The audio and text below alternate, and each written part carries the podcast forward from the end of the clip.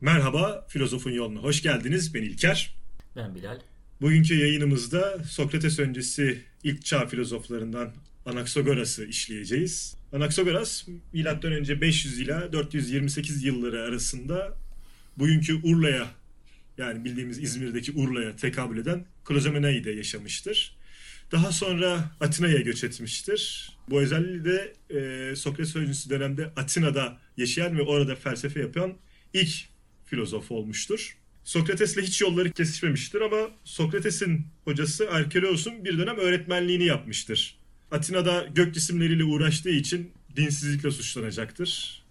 Ee, ve bu yüzden de Atina'yı terk edip bugünkü Çanakkale Lapseki tek, e, civarlarına tekabül eden bir şehre gelecektir ve orada hayatının sonuna kadar huzurlu bir şekilde, mutlu bir şekilde yaşayacaktır bölge halkı tarafından çok sevilecektir. Öldükten sonra çocuklar için bir tür bayram, tatil ve eğlence günü olarak kutlanmıştır ölüm yıl dönümü. Euripides, Euripides onun öğrencisidir ve daha sonra onun ayrılığı üzerinde bir şiir yazacaktır. Yine Homeros'un eserlerinde de ana konunun erdem ve adalet olduğunu ilk o dillendirecektir. Diyelim ve onun felsefesini size daha etraflıca anlatacak olan Bilal'e sözü bırakalım. Evet teşekkürler. Ee, Euripides ismiyle ilk karşılaşmam benim e, Haruki Murakami'nin Renksiz Tsukuri Tezaki'nin Haç Yılları kitabında olmuştu. Orada sanki bahsetmiştim ben bunu daha önceki programlarımızdan birinde. Ee, orada sol cenaha ait bir öğrenci grubu e, sanat tarihi dersini basıyor ve öğrencilere e, politik bildiriler dağıtmak istiyorlar. O sırada ders Euripides'in tragedyalarıdır. E, ve hocadan sınıfı terk etmelerini bu bildirileri dağıt bildirileri okumayı söylüyorlar. Hoca da Euripides'in tragedyalarını işliyorduk diyor. E, hiçbir şey bundan daha önemli değildir diye itiraz ediyor sınıfa giren öğrenciler. Hoca da sınıfı terk ederken hiçbir şey Euripides'in tragedyalarından daha önemli değildir diye sınıfı terk ediyordu. E, Euripides önemli bir tragedya yazarı. Aristofanes gibi. E, o da e, Yunan dünyasının önemli entelektüellerinden biridir. E, maalesef İslam dünyası Orta Doğu Yunan felsefesiyle tanıştığı zaman e, felsefeyi sadece felsefe ve bilim eserleriyle sınırlı kalmış. Onların sanatlarıyla e, ilgilenmemişler. E, çoğunlukla Aristoteles'in mantık kitaplarını ve bazı e, Platon'un bazı eserlerinin belirli kısımlarını almışlar. Hatta bunları da kendilerine göre yani tek tanrılı bir dini inanca uygun bir şekilde o dönemde Orta, Orta Doğu'da hakimdin Hristiyanlık. Süryaniler ve e, Hristiyanlar kendi dinlerine uygun bir şekilde çeviriler yapmışlar. Ve İslam dünyası da bu çevirilerle tanımış Yunan dünyasını. Gönül isterdi ki bu tragedyaları da bilmiş olsalardı. Hani Batı'nın sadece bilimini değil ahlaksızlığını da almış olsalardı.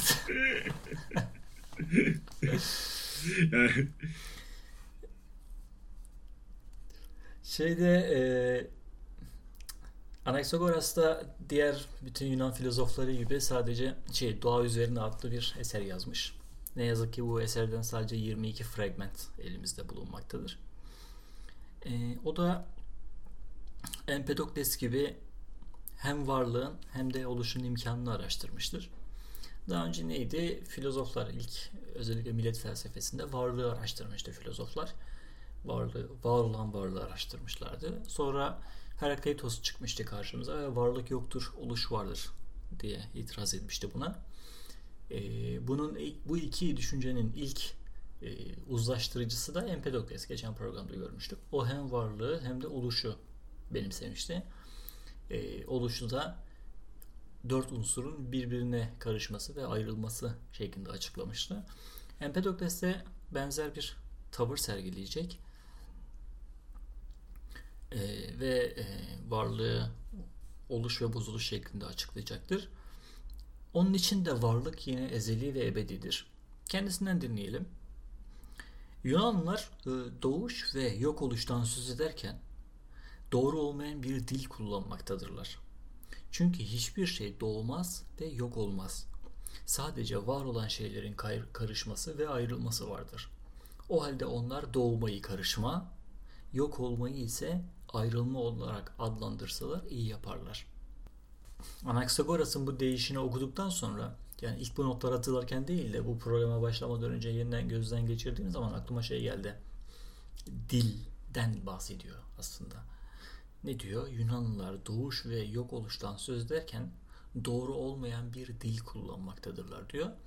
Biz dilimiz ölçüsünde bilebiliriz. Dilimiz ölçüsünde anlamlandırabiliriz bazı şeyleri. Eğer bir şeyi anlayacak ya da anlatacak dilimiz yoksa o şeyin varlığı da pek bir şey ifade etmiyor aslında. Yani e, sadece mantıktan ibaret değil düşünce sistemimiz. Dil de çok önemli bir etkendir. Daha sonra bunu orta çağda da göreceğiz. Gramer mi yoksa mantık mı çatışması yaşanacak. Bu noktaya bir fazla açmamakla beraber bir parmak basmak istedim. Zaten özellikle felsefenin doğuşu programında bahsederken de bu dilin öneminden bahsetmiştik. Felsefe yapacak bir dile ihtiyacımız var. Bir de varlığı, hayatı doğru anlayacak bir dile ihtiyacımız var. Eğer dil bize imkan vermiyorsa biz ne varlığı anlayabiliriz ne de doğru anlamlandırabiliriz. Yanlış isimlendirmeler sadece isim vermekten de ibaret değil. Bunu kavrayışımızda da güçlük çıkaracaktır bize. Anaxagoras burada ne ölçüde bunu niyetleyerek söylemiştir, niyet ederek söylemiştir emin değilim ama dil önemli. Bu düşünce dünyamız dille mümkün olabiliyor. Konumuza geri dönelim. Anaxagoras'ın e, oluş ve bozuluşuna. Anaxagoras'ın Empedokles'ten ayrıldığı noktada varlığı meydana getiren temel unsurların dört ile sınırlı olmaması ve her şeyde her şeyden bir miktar bulunur. Kendisini dinleyelim. Her şeyde her şeyden bir parça vardır. Bütün şeyler belli ölçüde her şeyde bulunurlar. Yine bir diğer vecizesi saç olmayandan saç veya et olmayandan et nasıl meydana gelebilir? Değil mi? Yani senin vücudunda saç cevheri de yani karışımı da vücudunda saçla, saçla olması lazım ki mesela etin içerisinde saç olmalı ki deriden saç çıkabilsin diye düşünüyor Anaxagoras.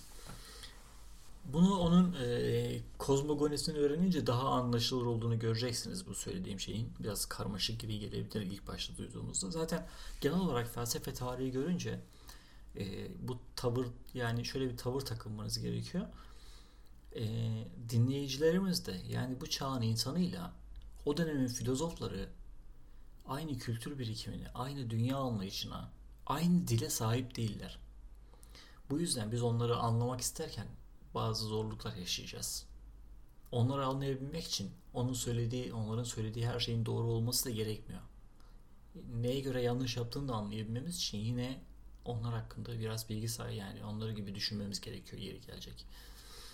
Şimdi e, Anaxagoras'ın kozmogonisinde bir kaos vardır en başta. Empedokles'te de bu dört elementin iç içe olduğu sevgi hali. Yine benzer bir şekilde kaos e, hakimdir. Yani Empedokles'te nasıldı? Sevgi etkisiyle bir bütün halinde her şey sevgi etkisiyle bir bütün halinde bir aradaydı. Her şey iç içeydi ve karışmış bir haldeydi.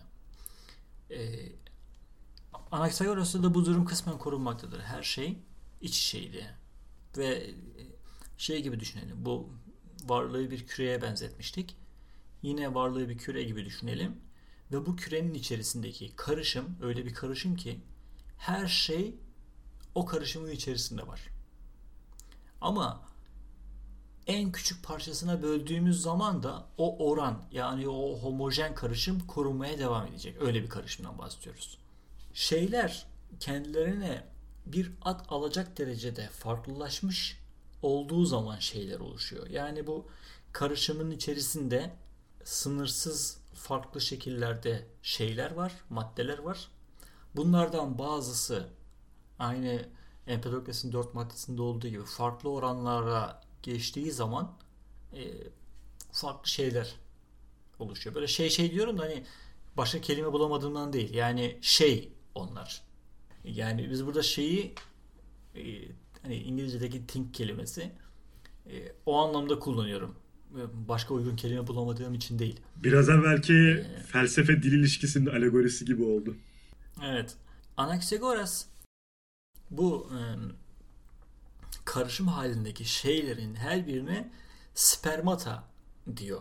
Yani bunlara birer tohum diyor ve varlıklar da bu sonsuz sayıdaki tohumlardan oluşuyor Anaxagoras'a göre. Bu tohumları biraz hı, Ee, pardon sözünü kestim. Şeyi soracaktım. Ee, her varlıkta her şeyden var olduğunu iddia ediyor. Bu durumda varlıkları birbirinden nasıl ayırt ediyoruz? Evet, haklı bir soru.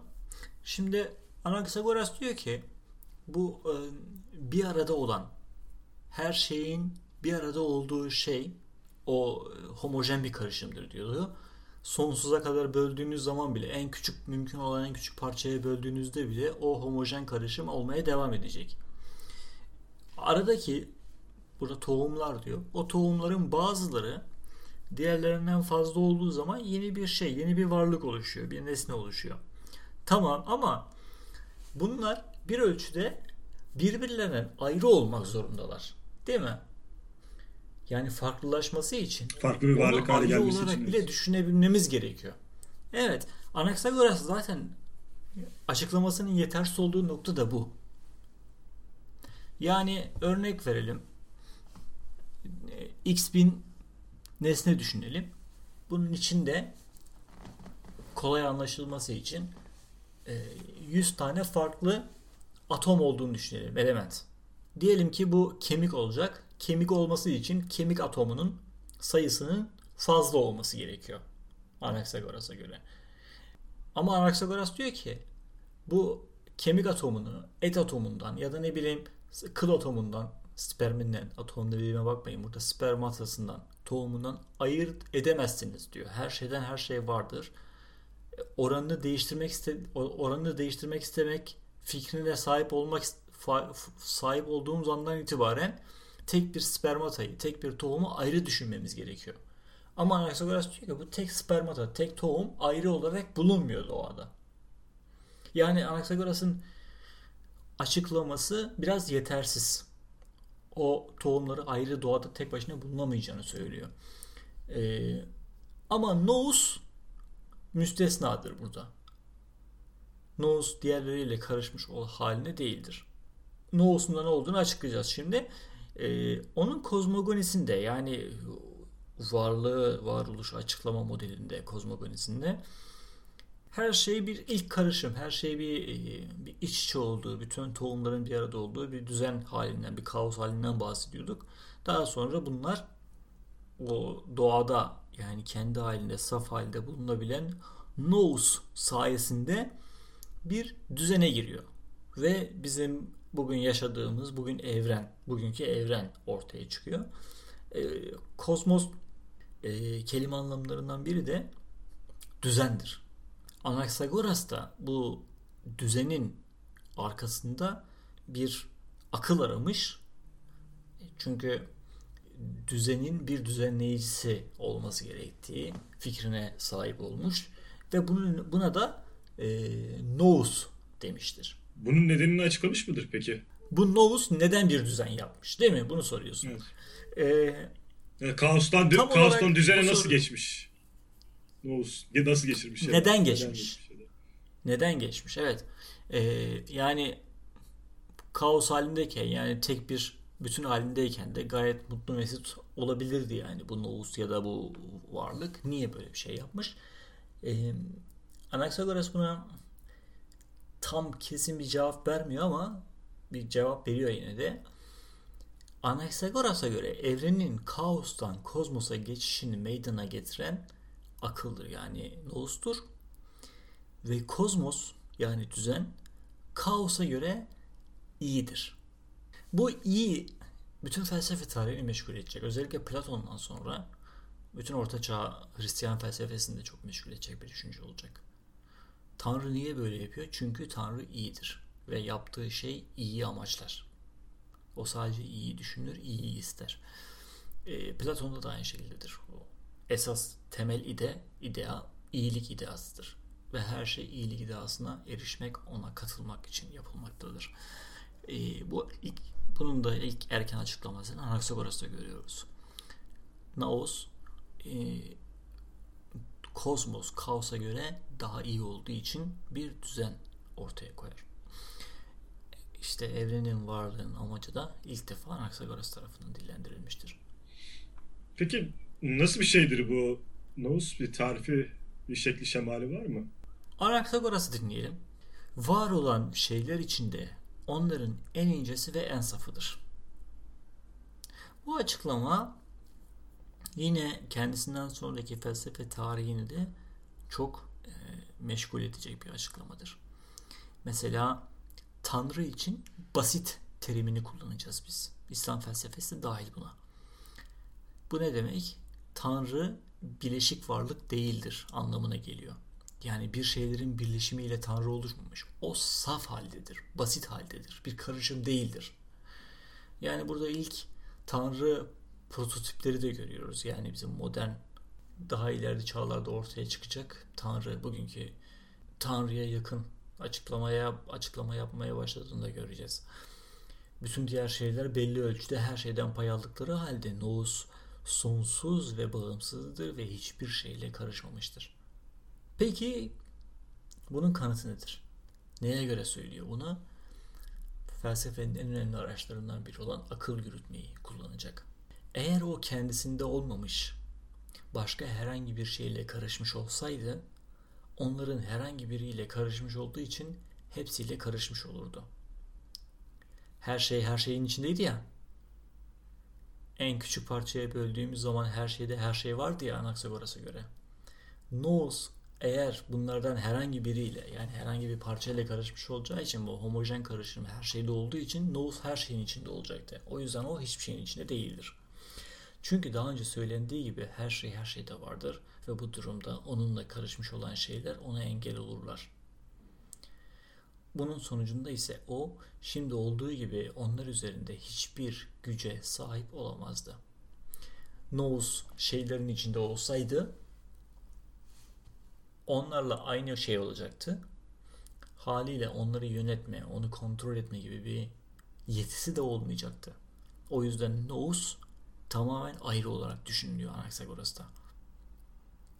O her şeyi bilgisine ve kudrete sahiptir. Tanrı. Klasik Tanrı tanımı. Noos'un iki işlevi var. Birisi düşünmek, idrak etmek, diğeri de şeyleri hareket ettirmektir. Düşünmek, Tanrı kendisini düşünür sadece. Bu yine e, Hristiyan ve İslam Müslüman felsefesinde karşımıza çıkacak. Tanrı aklın kendisidir. Akıl edendir. Akıl edilendir. Nous da yine bu erken dönem Tanrı anlayışının ilk özelliğini, özelliklerinden birini yani idrak etmek, düşünmek özelliğini barındırıyor. Bir de diğerini, diğeri de şeyleri hareket ettirmektir. Nous basit, saf, bilgi ve bilinç sahibi, düzenleyici ve bir erek uğruna, amaç uğruna faaliyette bulunan bir ilkedir. Ama tinsel bir şey değildir. Maddidir yani. Tinsel olmasa da e, maddeden tamamen ayrılmaktadır. Yani her şeyin iç içe olduğu maddeden ayrı bir ayrı bir şekilde farklı bir maddi yapısı vardır. Bir hüviyete sahiptir. İşte bu madde ve düşünceyi ilk defa ayıran filozof olarak da yine karşımıza çıkıyor. Bir dualist anlayış ortaya çıkartıyor yani Anaxagoras. Madde ve ruh veya akıl birbirlerinden ayrı diye düşünmeye başlıyoruz artık felsefe tarihinde. Peki nasıl hareket ettirir şeyleri? Yani iki tane özelliği vardı yani olsun iki işlevi vardı. Biri düşünmek, diğeri de şeyleri hareket ettirmekti. Her şeyin kudretine sahip olan Nous her şeyi bir anafor misali hareket ettirecek ve ilk hareketi verecek ve şeyler oluşmaya başlayacaktır. Böyle bir kendi etrafında döner ya hortumlar böyle. Onun gibi düşün. O ilk hareketi veren şey nous. Daha sonra hareket oluşuyor ve bu hareket şeyleri meydana getiriyor. Bu hareket sırasında karışımlar oranları azalıp artıyor ve şeyler değişiyor. İşte bizim bugün gördüğümüz doğum, ölüm denen şeyler hep bu anaforun etkisi. Mevsimler değişiyor. Doğa değişiyor, tabiat değişiyor sürekli. Hep bu anaforundan dolayı böyle bir değişim yaşanıyor. Anaxagoras'ın bu doğa üzerine kitabını ilk defa Sokrates okuduğu zaman e, heyecanla yaklaşmış bu tanıma. Ama kitabı okuyunca Noos'un sadece bir başlatıcı olup e, geri kalan oluşumun kendinden oluşmasını eleştirmiş. Devam etmesi gereken bu Noos'la başlayan nedenselliğin de yoksunluğunu fark etmiş. E, ve özellikle Aristoteles de Anaxagoras'ın Noos'u bir Deus ex machina olarak kullandığını düşünmüş. Yani niye böyle? Çünkü Tanrı deyip işin içinden çıkmış yani kolaya kaçmış. Bu materyalist bir dünya düşüncesi. Yani her şeyin kendi kendine oluşması. Demokritos'ta bunu çok daha iyi görürüz. Metafiziğin zirvesi ve materyalizmin zirvesi olan Demokritos'ta bunu daha sarih bir şekilde göreceğiz. E, her şey kendi kendine oluşuyor. Bir şey, bir güç, bir tanrı veya bir akıl dokunmuyor buna. E, bu tabii şeye çok aykırı. Aristoteles'in e, teleolojik yani erekselci yani amaçsalcı evren anlayışına uymuyor. Noğuz son olarak da son özelliği de e, onun canlı şeylerde olması. Cansız şeylerde Noğuz yok. Canlı şeylerde var Noğuz. Kabaca böyle e, Anaxagoras'ın felsefesi. E, onun hakkında bazı aktarımlar da var kendi hayatıyla ilgili. Ona hayatın değerinin ne olduğu sorulduğunda gökleri ve dünyanın düzenini gözlemek demiş mesela. Yine kendisine nereli ol, olduğu sorulduğunda gökleri gösterirmiş. Ee, ve Anaxagoras Atina'dan kaçıp Lakseki'ye yerleştiğinde orada öldüğü zaman mezar taşına da hakikatin peşinde gökyüzünün sınırlarını aşan Anaxagoras burada yatıyor diye mezarına not düşmüşler. Ben de en çok bu notu sevdim.